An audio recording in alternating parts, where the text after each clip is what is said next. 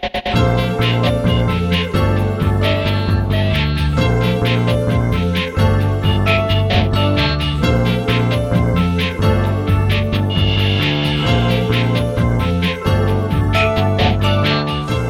あやってまいりました笑いの鍋をご提供するネットラジオ番組メガネの車掌プレゼンツ今夜も闇鍋。今週もお口に合いますでしょうか？本日も鈍行列車で参ります。出発進行。この番組はブラザーチップレコードの提供でお届けいたします。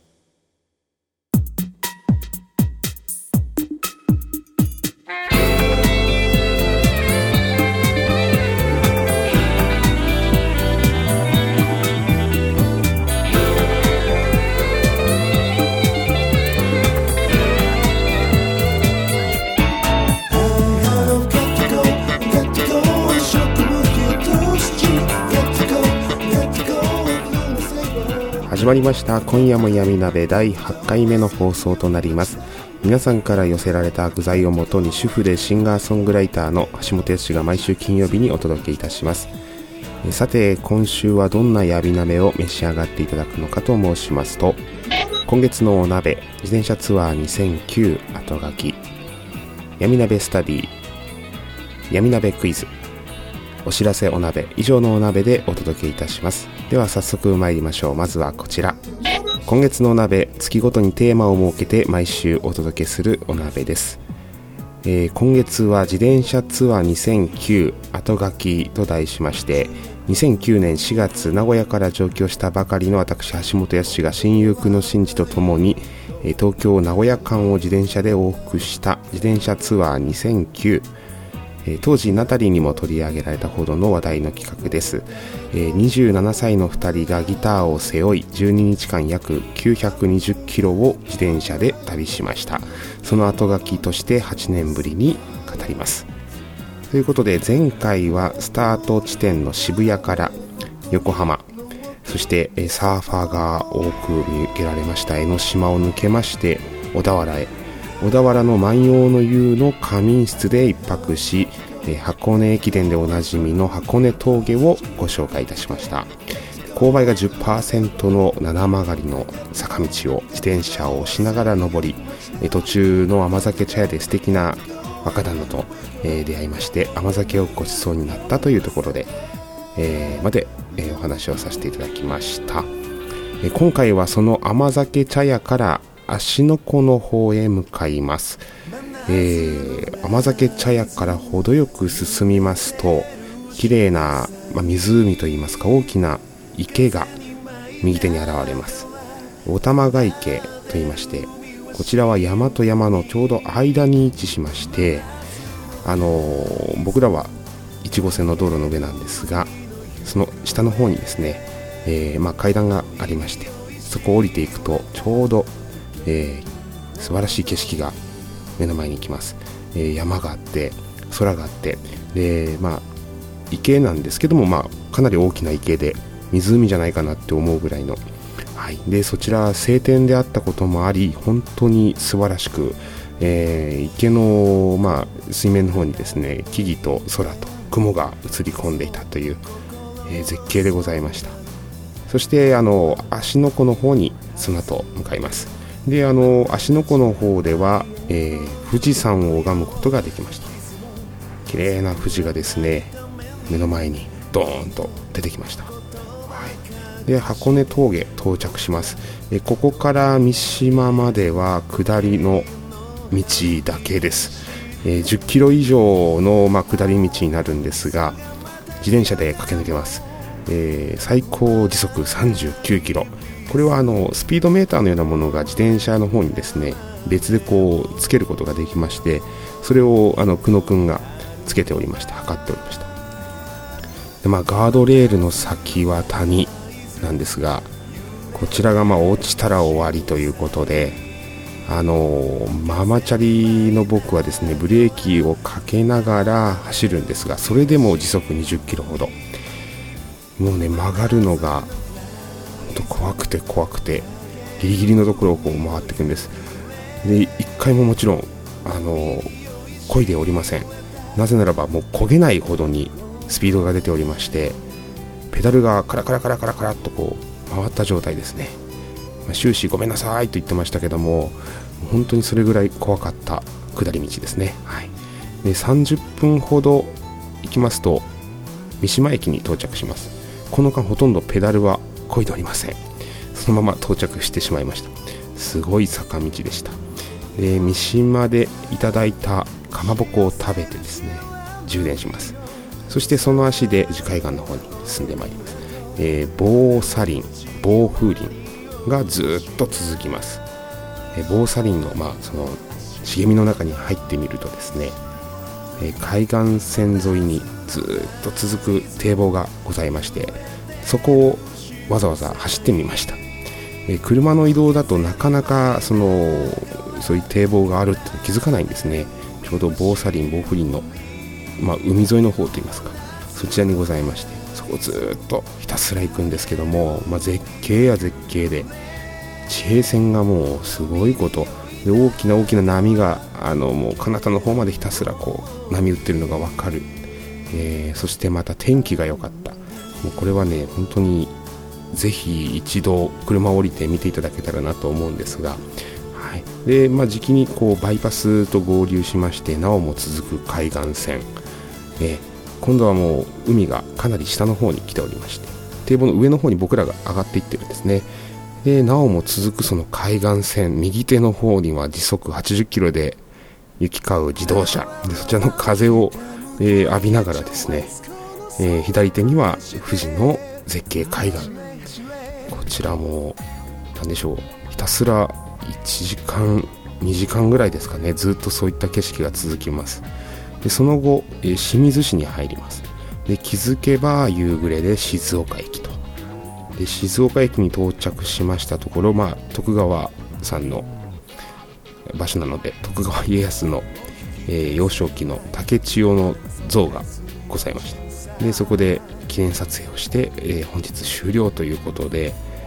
うん、寝床はですね満喫になってしまったんですがこちらまあ革張りのリクナイニングチェアあの個室で各部屋ごとにありましてそこで寝ようっていうことになってまあ僕も頑張って寝ようと思ったんですけども妙に体が熱いんですね。体自体の代謝が上がりすぎてましてまあそれはそうですね200キロ自転車でもうすでに漕いでおりますので。でほてってほてって眠れないと。で結果もうチェアをの上で寝るのをやめて床で寝ようということであの床のフローリングの上で 丸まって朝を迎えました。これでまあ2日目終了またまた100キロ以上走行ですね。でこの日に見た、まあえー、景色なんですがもちろん帰りも、えー、その同じ道を通って帰るわけです。こちらは東名の自転車ツアーの往復ですから往復で900キロ以上ありますので。なので帰りは帰りでまたですね景色も違えば、天候そして通る時間も時間帯も異なりますので全く違う雰囲気になります、うん、30分で下った箱根峠から三島をですね今度は帰りはひたすら登るわけですよ。もう考えたくないですよね。はい。では次週は静岡を出まして浜松豊橋。そして名古屋までをご紹介できればと思っております。以上今月のお鍋でした。闇鍋スタディ。知らなくても生きていけるけど知っているとちょっとお得なことをみんなで学んじゃおうといったコーナーです。今回は箱根の甘酒茶屋より少し先に広がる綺麗な、えー、湖といいますか池。お玉が池についてスタディお玉が池こちらは、えー、名前の由来がお玉の伝説というのがあるそうでそちらが由来しましてお玉が池というそうです。先ほどもちょっとお伝えしましたが甘酒茶屋の少し先、まあ、自転車でいうと1時間弱ぐらいでしょうか行ったところにございます。こちらはですね江戸時代、えー、1702年おたまという10歳、まあ、10歳じゃない10代の少女が、えー、江戸の奉公先の家から伊豆の実家に逃げ帰ろうとしました。とどうしたんでしょうかね。何かあったんでしょうか、えー、関所手形を持っていなかったため関所を通ることができなかったんですね。うん。でそこでその関所通らずに周囲の山にあった柵を通って関所破りをしようとしましたと。関所の番人に捕まって2ヶ月後に処刑されたと。でその後えなずなが池というもともと名前だったそうなんですがそれがお玉が池というふうに変わったそうです。なぜならば、えー、そのおたまちゃんのですねあのー、おたまちゃんの、えー、首を洗ったという伝説が あるそうで、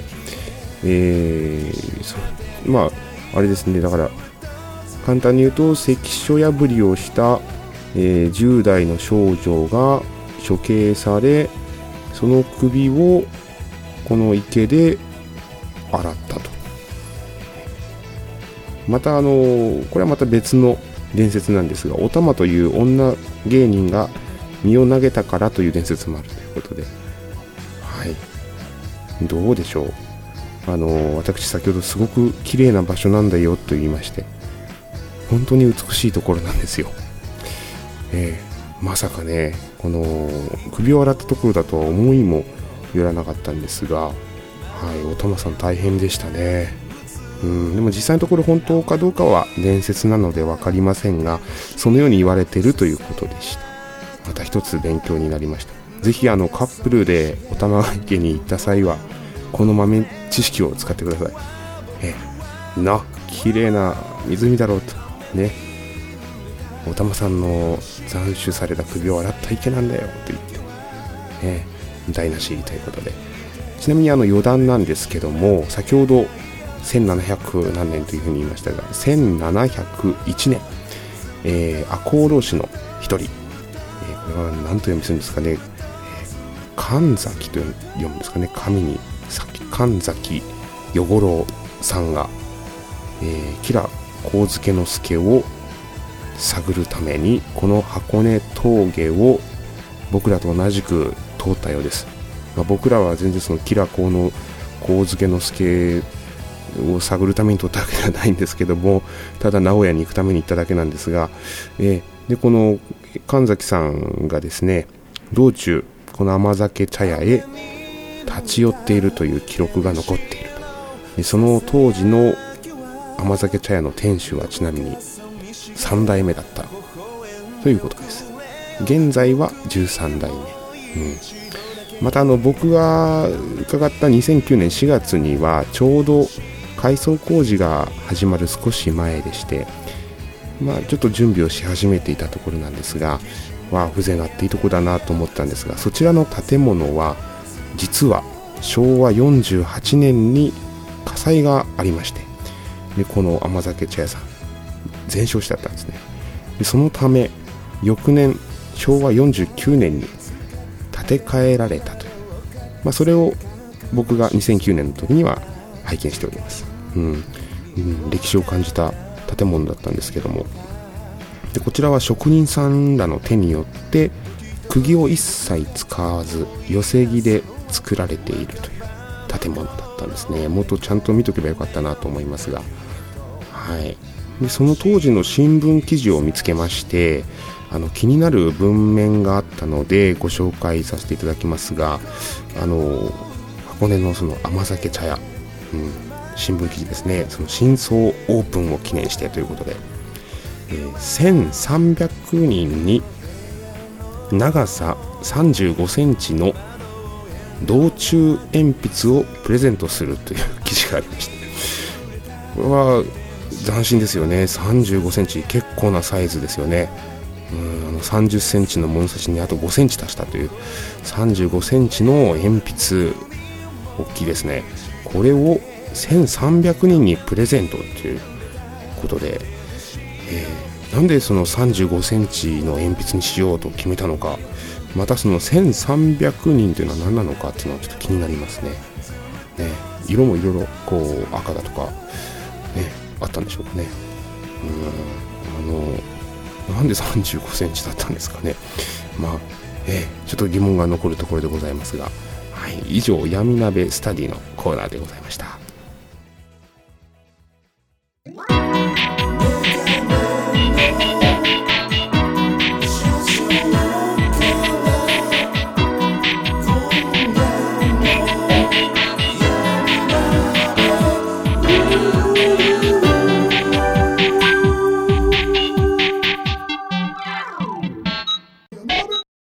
闇鍋クイズ。さて闇鍋クイズのコーナーです。先週出題いたしましたお題。橋本氏が人生で一番感動した箱根峠にある甘酒茶屋の甘酒。心と体に染み渡るほどの美味しさの理由とは何？とこちらをツイッターで募集いたしましたところたくさんの回答をいただきました、え、ありがとうございます。ちなみにあの、まあ、本日収録日なんですが、えー、今なおですね、えー、こちらの回答をいただいておりまして、えー、あの、もう、えー、いい感じのところで締め切っておりますので、皆さん、はい。ただ、ありがとうございます。えー、私の方で、え、責任を持って、あの、読ませていただいて、そして感想も、えー、ツイートさせていただいております。えー、ちなみに、私の方が、えー、ご提示いたしました回答例としましては、橋本氏が人生で一番感動した箱根峠にある甘酒茶屋の甘酒心と体に染み渡るほどの美味しさの理由とは何、ね、渋谷からママチャリで来ちゃったから。あともう一点ですね。実は甘酒風味の天敵だった。などこんな感じで私のは回答させていただきました。さて皆さんから寄せられた、え、回答なんですが、正解者の表です。まあ、実際のところ正解は先週もお伝えしましたが、その、なんでしょう、酒と麹だけでこう作るので、カスが入っていないというので、あとは歴史があるので、えー、そういった作り方でとても美味しいんだということで、あの若旦那おっしゃっていただきました。あとはまあ、体がね、こう、坂を登ってきた、その疲れた体で飲む甘酒が、えー、心にも体にも染み渡るんじゃないかっていうようなあの若旦那からの回答だったんですけども皆さんはどんな回答なのかということで今回の正解発表なんですが正解はまたまた2つ今週も2つございます。はい。えー、1つ目は前回に引き続きやはりこの方ねベテラン勢ですねのりも師匠おめでとうございます、えー、橋本康が人生で一番感動した箱根峠にある甘酒茶屋の甘酒心と体に染み渡るほどの美味しさの理由とは何？作ったのが自分の母親だったから。はい前回に引き続き乗りましょう。正解でございます、えー、おそらくシチュエーションとしてはまあ母親が突然ですね多分こういう風に言ったんでしょうね。あの母ちゃん決めたよと。母ちゃんは決めたよ。甘酒職人になるって決めたんだよ。なんて言いながらですね急に熱が上がりまして甘酒職人への道をおそらく母ちゃんは歩むことになるんでしょう。で数年後に様子を見に行った、まあ、高志君は息子ですね高志君はえ懸命に働く母親をですねのれん越しにこうちらっと見て、はあ、ね店へ入るのを一瞬ためらったと、まあ、そうしましたらどうぞいらっしゃいね奥からお母さんの声が。でお母さんは高志を見つけてですねえ恥ずかしそうに。ただちょっと嬉しそうに少しずつ近づいていく2人。お母ちゃんの甘酒飲んできななんて言われてあの配膳されたキラキラ輝く甘酒とそして苦労してるしわくちゃなこう母ちゃんの手。ね高志の心と体には染み渡るほどに甘酒がいやこれはやはり母の愛が全身を駆け巡ったんでしょうね。母ちゃんの甘酒どうだい？あったかいだろう。高志は静かにうなずいたということで、えー、そういった形でこれは正解ですね。おめでとうございます。そして2つ目の正解はこの方。以前もご紹介させていただきましたね。当たりおじさんですね。橋本康が人生で一番感動した箱根峠にある甘酒茶屋の甘酒、え心と体に染み渡るほどの美味しさの秘訣とは何？来店1週間前から飲食禁止。不正禁止のため来店直前まで当店がお客様を密着撮影させていただきます、え、これもう正解ですね。はい大正解、え、1週間の、まあ、飲食禁止っていうのはまさにもう行ですね。えー、どっかのお坊さんでこういう方ね、あのよくドキュメントとかで見ますけども。多分甘酒じゃなくても染み渡りそうな感じはしますね。まあしかもこうね随時こう見張られてるというのがまた辛いんですが。まあ断食ではないんですけども自転車で100キロ1日走るとですねさすがに代謝も上がってくるんですね。先ほども寝られなかったということでお伝えしましたがさすがにあの道中すぐ空腹になります。1時間おきごとに何かをえ体に入れないとあ体がどんどん震えてきてしまうというその時にまあ本当に助かったんですけども大きなパンでコンビニで売ってる100円ちょっとぐらいのパンなんですね。ロシアっていうパンがありましてこれちょっと懐かしい方は懐かしいというふうにおっしゃるかと思いますがあのロシアと書いてあるですねパンがあります、えー、本当に大味でまあただのコッペパンなんですけども上にこう白い砂糖が乗ってるような感じのロシアっていうパンですね。うん。これを僕はね、本当に1日に何本も食べながら走っておりました。まあ本当走っては食べて、また走っては食べての繰り返しだったというような気がしますが、あの、山道をこう、ずっと3、4時間自転車をしながら登るわけですから、まあそれはまあ、何でしょう、甘酒も一層ね、美味しく感じますよね。ただまあ1週間の飲食禁止っていうのはちょっと辛いですが、うん、そういえば昔あの少年野球をまあやった時があったんですが、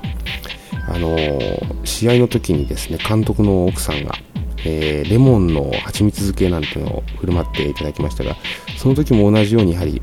体に染み渡るっていうような感じはしました。あとその何でしょう香りとか味がまだあの頭の中に残っております。あれ美味しかったなと思いますね。ただこちらの甘酒茶屋さんの甘酒なんですがやはりまあ先ほどもお伝えした通り酒粕を一切使わない。ね。米と麹のみでこう手でこねてるんですね。僕もその作業を拝見したんですがとても面白いです、えー、江戸時代からのやはり変わらない手法ということもあって歴史もあってやっぱりそれが一番の美味しさの秘訣なんではないでしょうか。さてではではここで今週の闇鍋クイズです。箱根街道にあるお玉ヶ池の名前の由来とは何、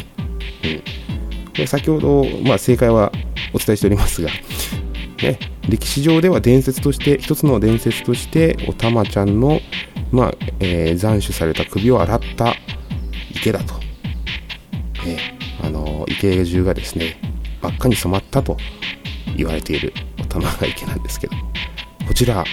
皆さんならどういった回答になりますでしょうか？こちらの珍回答も募集しております。まあ私の方からちょっと回答を一つ、えー、箱根街道にあるお玉が池の名前の由来とは何？浮気相手と綺麗な池の前でロマンスしてたところをたまたま奥さんに見つかっちゃってさという話を知人にした際にいやおったまげたよと話をしたところまたしても奥さんに見つかりその伝説が町中に広まったため。というねちょっと長いんですけども名前の由来ですねえあの見つかっちゃったと、まあ、今ちょっとねあのニュースでもいろいろと、えー、ねいろんなところ転々としてらっしゃる方もいらっしゃいますがあのさあ皆さんも理由を考えてみてくださいえー、正解は皆さんの中にきっとありますよ。Twitter、メールにてぜひ珍回答お待ちしております。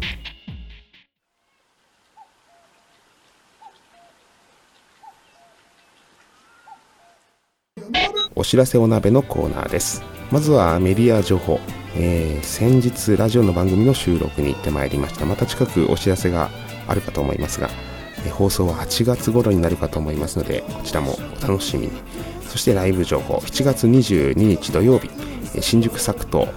にて、えー、ライブです久々にサポートメンバーを加えてのなんとなんと50分のステージで、えー、普段よりたくさん歌います21時頃出演予定です。もしよろしければぜひフラットお立ち寄りください、はい、そしてそしてワンマンライブ決定しております。11月18日土曜日新宿サクトにて橋本屋氏ワンマンショーを行います。サンデーソングハッシュブック今夜も歌謡ショー、えー、詳細はまた後日ホームページにてお知らせいたしますのでぜひ皆さんあの遊びにいらしてください。そんなわけで今週はお別れです。次回放送は7月21日金曜日です。それでは、えー、来週も鈍行列車で参ります。さよなら。